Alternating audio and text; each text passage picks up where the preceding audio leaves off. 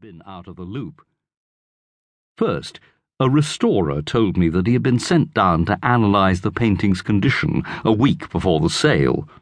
Then, a dealer confided that in partnership with another, he had been prepared to go up to £500,000.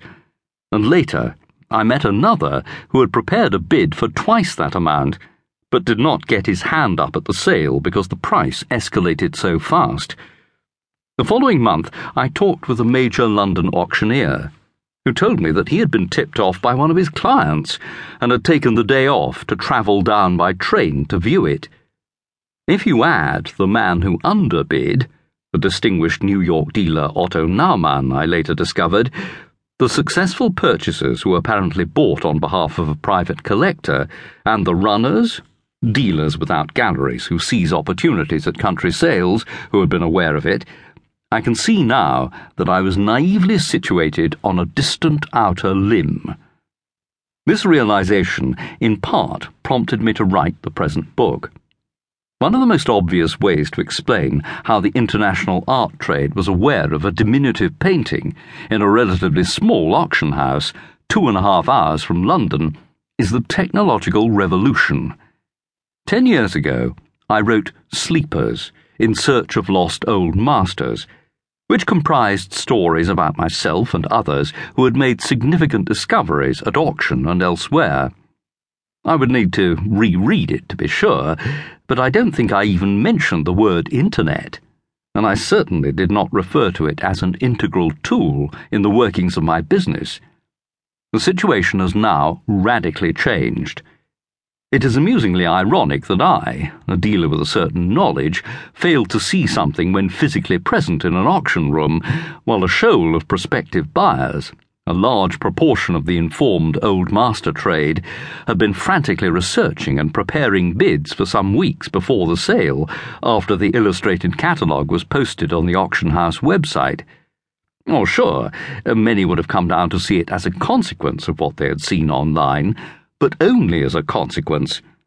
And I knew, of course, that it would not just have been the fact that there was a high quality digital image of the picture for all to find with their search engines, but that with a click of the mouse, it could be instantly shared with others curators, art historians, fellow dealers, prospective clients, all of whom could offer responses, no doubt some of them guarded which would translate into the type of bidding fervour that was witnessed that day in Cirencester.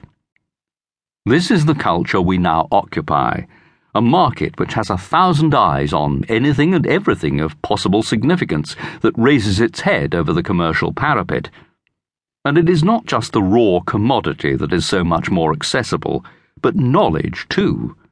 The ability to research and compare prospective discoveries has developed at the same expansive rate.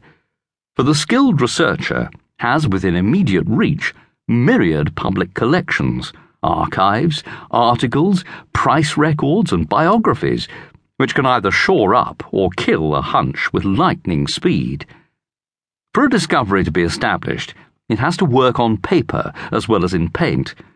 Crucial aspects of a picture's provenance its history, can sometimes be instantly established, which 15 or 20 years ago might have taken days, if not weeks, of professional archival research. In a business fraught with auction deadlines, the Internet's power makes the dealing of the previous generation look like dark prehistory. Yet it is not just information technology that has progressed discovery, but also technical analysis the means by which the physical properties of a painting can be diagnosed and understood. Scientists in lab coats are now increasingly entering the formerly forbidden world of artistic attribution. To me, one of the most valuable functions of science is to be able to establish a picture's terminus post quem, the earliest likely date that it was painted.